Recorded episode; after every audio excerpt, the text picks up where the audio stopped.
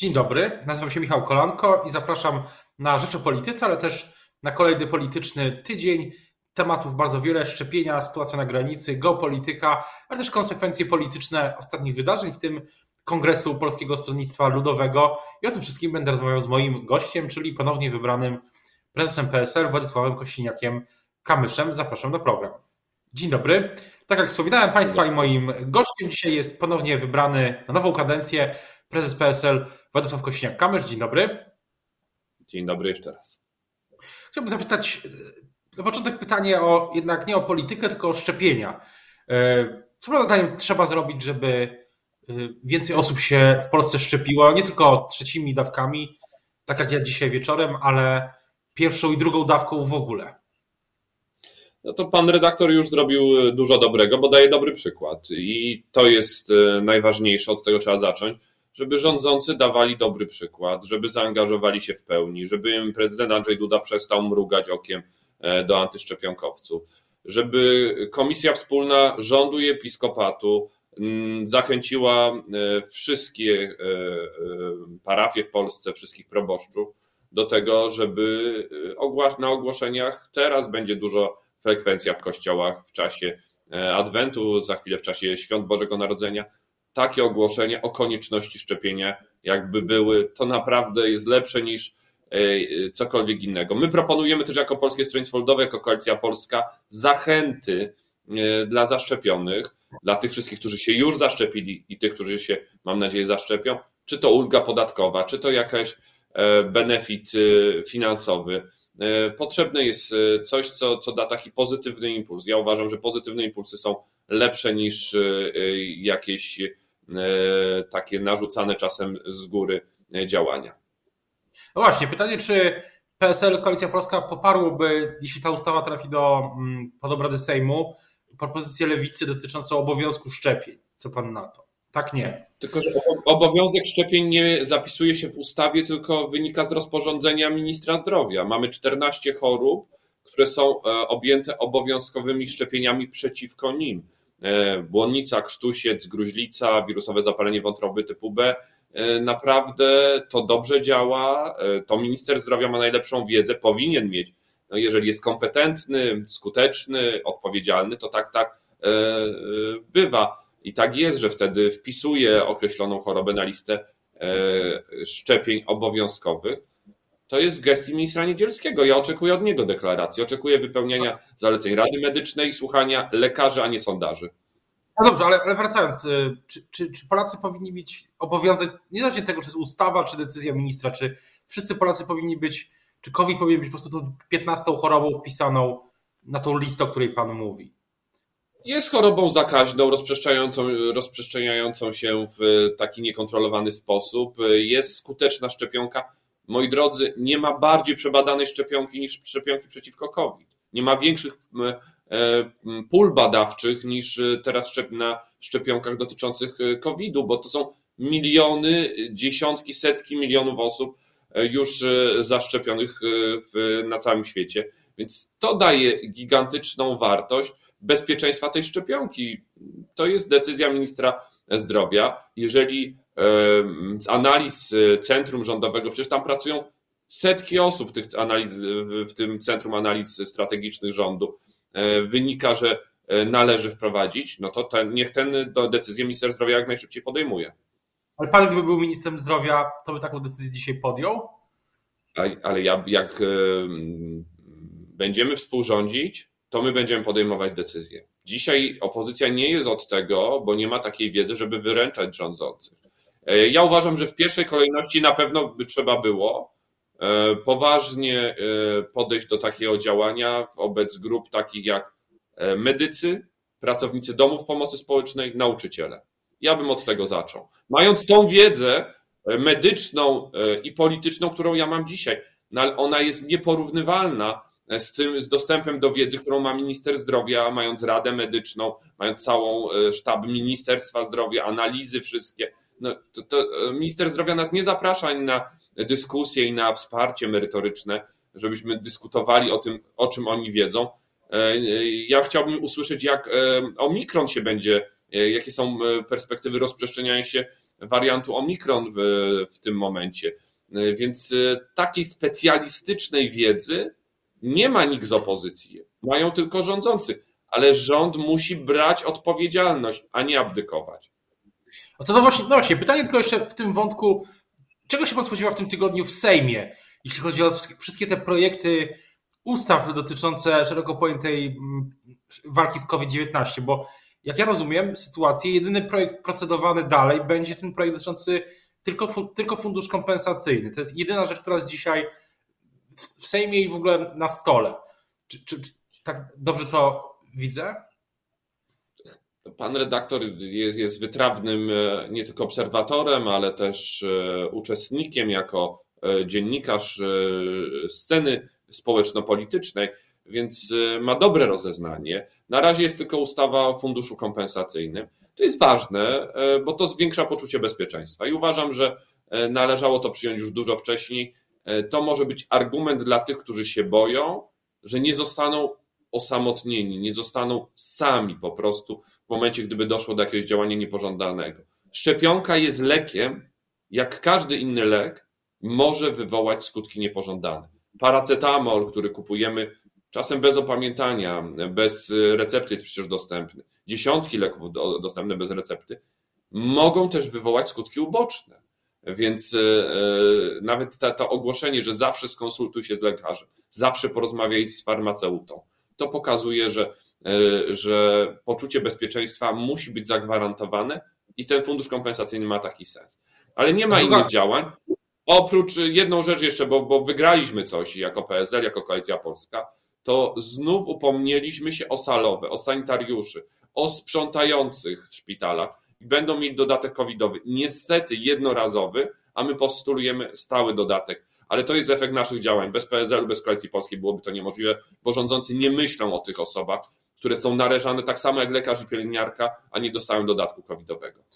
Swoją drogą, ale nie będę, już, nie będę już pytał wprost o ustawę e, Lex Niedzielski dotyczącą pracowników, pracodawców, bo wydaje się, że tego tematu widział nie ją ma. Pan, widział ją pan redaktor tą ustawę? Nie, ale, ale, ale, mam inne, inne pytanie. Czy, czy, czy w kuluarach ma pan wrażenie, że PiS jest jednolity, jeśli chodzi o ten pomysł? Ten pomysł? Już nie mówię nawet o oczywiście frakcji, mm, frakcji szczepionko-sceptycznej, ale o samym rdzeniu PiS. Czy, czy nie, ma pan wrażenie spójności, czy raczej jakiegoś rozdźwięku, jeśli chodzi o sam ten pomysł? Bo jak ja słucham, słuchałem marszałek Witek, a pana ministra Niezielskiego, to mam wrażenie, że to nie są te same strony. O, oczywiście rozdźwięk w obozie rządzącym w tej sprawie jest ogromny, stąd spotkanie u marszałek Witek gdyby mieli spokojną większość, to przecież nie marnowaliby czasu z ich y, pojęciu na to, żeby rozmawiać z opozycją. No, oni tak to traktują, że, że to nie jest y, pożyteczne, to jest konieczne, bo robią to tylko wtedy, kiedy muszą, a nie wtedy, kiedy y, jest ten, taka potrzeba i sens tego. E, więc to, to jest obnażenie prawdy o tej e, rozpadającej się drużynie, bo ona w tym e, obszarze rozpadła się na drobne kawałki. Tam nie ma jedności. Jest pani poseł Siarkowska, która jasno e, wykrzykuje, nawet można powiedzieć, swoje zdanie e, sceptyczne do, do procesu szczepień. Jest pan poseł Kowalski, cała frakcja Zbigniewa Ziobry, radykałowie. O, wymieniać można. To tam dużo głosów potrzeba z opozycji, żeby, żeby po, połatać te dziury. Zostawmy na chwilę Sejm. Wróćmy do soboty, do kongresu PSL. Dzień. Pamiętam, że wydaje się, że 4, chyba 4 czy 5 miesięcy, czy całą jesień spędził Pan w trasie, takie ja mam wrażenie, jeżdżąc po Polsce na różne zjazdy różnych szczebli PSL-u. I w tym kontekście, czy jest Pan w pełni usatysfakcjonowany rezultatem tego kongresu na, na wszystkich też szczeblach władz, które były wybierane? Jeżeli y, y, trzeci raz z rzędu zostaje wybrany na prezesa formacji, y, na prezesa stronnictwa, jeżeli dostaje 90% głosów delegatów, po sześciu latach bycia prezesem w bardzo trudnych okolicznościach, kiedy nie rządzimy, kiedy nie ma się do dyspozycji takiej mocy decyzyjnej i sprawczej w polityce, no to jest wyraz ogromnego zaufania. Powiem szczerze, że e, wierzyłem w zwycięstwo, ale rozmiar, e, skala sukcesu, który odniosłem na tym kongresie, za który bardzo jeszcze raz dziękuję, jest ogromna, jest dająca mi poczucie wielkiej siły i mocy do podejmowania decyzji. Dziękuję za tak silny mandat, chyba jeden z najsilniejszych w historii Polskiego Stronnictwa Ludowego, bo, bo, bo przecież różnie, różnie bywa w życiu, szczególnie w tym życiu politycznym. Więc jestem bardzo zadowolony. Oczywiście mam swoje uwagi do mm, tego, co, co zobaczyłem jeżdżąc po kraju, mam swoje refleksje. Wiem, jak bardzo COVID utrudnił nam życie. Zablokował nam kampanię prezydencką to raz, a dru, drugie to nie dość, że bardzo wiele osób pożegnaliśmy, którzy zmarli na COVID lub przez COVID. To jest kwestia no, niezwykle smutna. I zabrał nam rzecz, dzięki której my funkcjonujemy dobrze od 30 lat na scenie politycznej, czyli możliwość bezpośredniego spotkania. To jest wyniszczające dla naszej formacji na pewno. Stąd taka mocne nastawienie na silną obecność dzisiaj na obszarach wiejskich, szczególnie gdzie te spotkania mają swoją rolę no, kluczową w zdobywaniu poparcia. I to jest zadanie no dla wszystkich uczestników kongresu. Ruszamy w teren. Byliśmy, jesteśmy i będziemy jedynym trwałym reprezentantem polskiej wsi. I tylko to trzeba udowodnić każdego dnia. Właśnie, pytanie, jakie jest pytanie, co, co dalej przez najbliższe dwa lata? Nie, nie pytam ogólnie o Sejm, ale pomysł PSL-u na, na politykę, na, na taką też strategiczne pozycjonowanie się, no bo zakładam, że wybory będą w 2023. To merytorycznie przedstawiliśmy program, który rozpoczęliśmy od wsi i rolnictwa. To też miało swój symboliczny wymiar, nie tylko nawiązania do korzeni, ale też pokazania, gdzie dzisiaj te nierówności są bardzo duże. Raport Klubu Jagiellońskiego pokazuje, że nie ma już dzisiaj podziału na Polskę wschodnią i zachodnią, Polskę A i Polskę B w takim ujęciu, ale zrodził się nowy podział. Wielkie metropolie, które zasysają wszystko, siłę, energię, umiejętności i mniejsze miejscowości, które zostają wydrenowane, na których nie ma dostępu na przykład kobieta do lekarza ginekologa, już nie mówię o opiece psychologicznej w szkołach, nie ma takiej, takiej możliwości funkcjonowania w tych podstawowych elementach, jak na przykład transport, wykluczenie komunikacyjne, brak PKS-u przysłowiowego jest wciąż realnym problemem. Droga, chodnik, ścieżka rowerowa, a nie centralny port komunikacyjny. W rolnictwie oszukani zostali przez PiS prawdziwi gospodarze. Dzisiaj polska wieś nie ma gospodarza, bo rządzący są panem na włościach. Oni mają tylko i wyłącznie na celu gromadzenie dla siebie dóbr, a nie jakiekolwiek rozwiązywanie problemów. Nie podwoili dopłat, a dopłaty mogą być obniżone. Nie ma holdingu spożywczego i w ogóle jego pomysł powstania jest głupi. Powinno być wzmacnianie producentów, tych, którzy wytwarzają, produkują żywność, przetwarzają żywność i takie kooperatywy ich stworzyć. Grupy, które mogą konkurować. Spółdzielczość, tak jak mleczarska, powinna być w innych obszarach rozwinięta. No mamy wiele pomysłów. To są te merytoryczne, jeżeli pan redaktor pozwoli, a teraz o polityce w trzech zdaniach dosłownie. Trzy punkty. Właśnie, bo pytanie, po pierwsze, pytanie jest... silny, samodzielny PSL, rozbudowa koalicji polskiej, współpraca na opozycji, nie podkładanie sobie nóg, nie kopanie się po kostkach, dwie listy, szansa na wygraną, przejęcie władzy, stworzenie rządu, który uczyni Polskę bezpiecznym domem. To jest wiele, wiele tematów, ale tak się zastanawiam, bo mówi Pan o tych dwóch, dwóch blokach. Na ile, jak zmieniły się Pana relacje z Platformą, z liderami Platformy Obywatelskiej po tym, jak wrócił, wrócił Donald Tusk? Bo jesteście w jednej europejskiej partii ludowej i tak się zastanawiam, czy na przykład Pan z Donaldem Tuskiem rozmawia? Czy w ogóle było jakieś bilateralne spotkanie od lipca?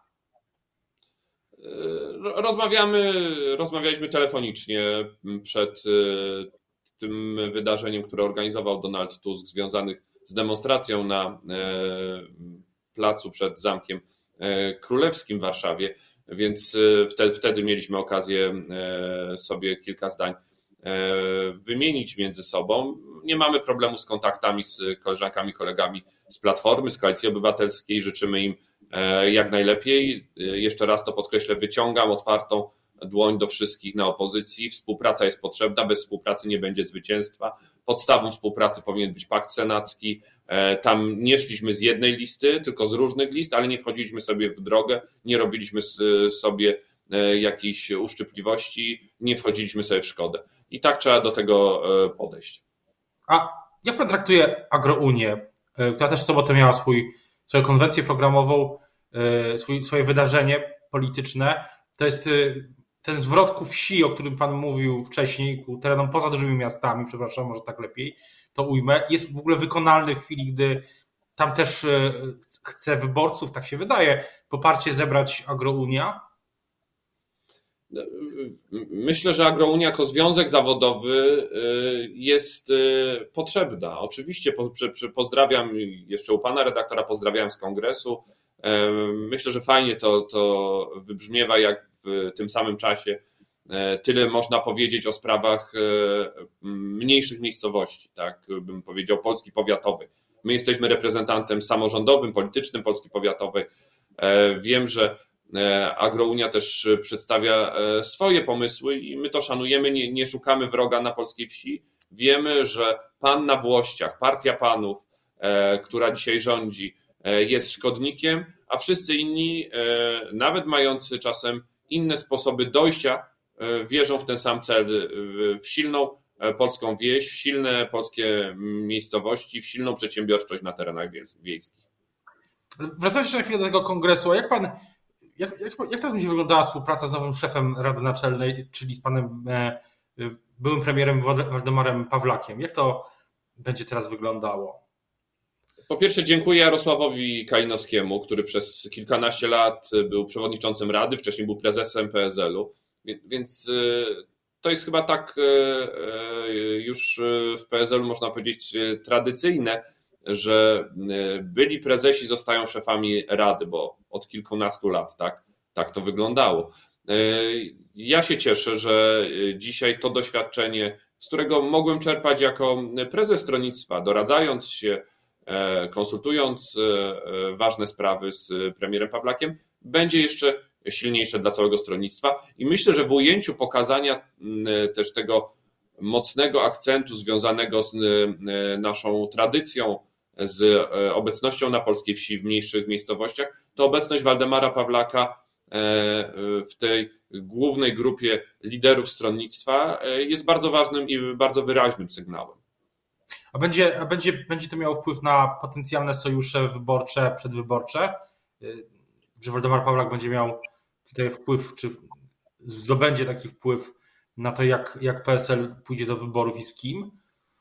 A to, to, to oczywiście, że każdy z członków Rady Naczelnej e, będzie miał na to wpływ, bo to Rada Naczelna, najpierw Naczelny Komitet Wykonawczy, na którego czele stoi, czyli nasz zarząd decyduje, później jest to akceptowane przez Radę Naczelną, my jesteśmy bardzo demokratyczną formacją. Nie uzurpujemy sobie ani nie mamy chęci bycia formacją wodzowską, więc w naturalny sposób liderzy PSL-u konsultują to z terenem, a później podejmują decyzje. Siła decyzji zawsze jest największa, kiedy znajduje swoje poparcie w jak najszerszym gronie i o to będziemy zabiegać wspólnie z Waldemarem Pawlakiem. Na koniec przyszło do głowy jeszcze, jeszcze jedna rzecz. Czy, czy nie żałuję, czy pan, pana koledzy, koleżanki z PSL-u nie, nie żałują decyzji e, o tym, żeby na miejsce na liście wyborczej miał Łukasz Mejza? W poprzednich to, to wyborach? Po pierwsze, e, nie mieliśmy wiedzy o tym, e, że pan Mejza tak oszuka wyborców, oszuka swoją formację, czyli bezpartyjnych samorządowców, prezydenta Kubickiego, prezydenta Zielonej Góry, który nam rekomendował pana Mejzę. Na szczęście dla PSL-u i dla nas e, nie zapraszaliśmy go później do klubu już, bo e, to już było po tych wydarzeniach, które, które dzisiaj są opisywane. One nie miały miejsca przed wyborami 2019 roku. Dotyczy ta sprawa e, tych działań o charakterze złudnej nadziei na leczenie, takich okropnych działań w moim poczuciu. To miało miejsce po wyborach 2019 roku. My startując do wyborów mieliśmy obraz pana Mejzy jako zwycięzcy wyborów samorządowych. Dostał najlepszy wynik w lubuskim wyborach samorządowych. Oszukał wyborców, oszukał swoich, e, e, moim zdaniem, swojej koleżanki, kolegów z bezpartyjnych samorządowców, z którymi w województwie lubuskim mieliśmy podpisaną umowę koalicyjną i oszukał nas. Wyciągamy z tego wnioski. O tym, e, co dalej w sejmowej, nie tylko w sejmowej polityce, będziemy na pewno jeszcze do tego, do tego wracać. Sejm, z tego co pamiętam, w środę i czwartek kontynuuje swoje posiedzenie. Tematem między innymi ta ustawa, o której rozmawialiśmy, czyli fundusz kompensacyjny. Teraz bardzo już dziękuję za rozmowę Państwa i moim gościem dzisiaj był prezes ponownie wybrany na kolejną kadencję prezes PSL Władysław Kosiniak-Kamysz. Dziękuję bardzo. Dziękuję bardzo, miłego dnia.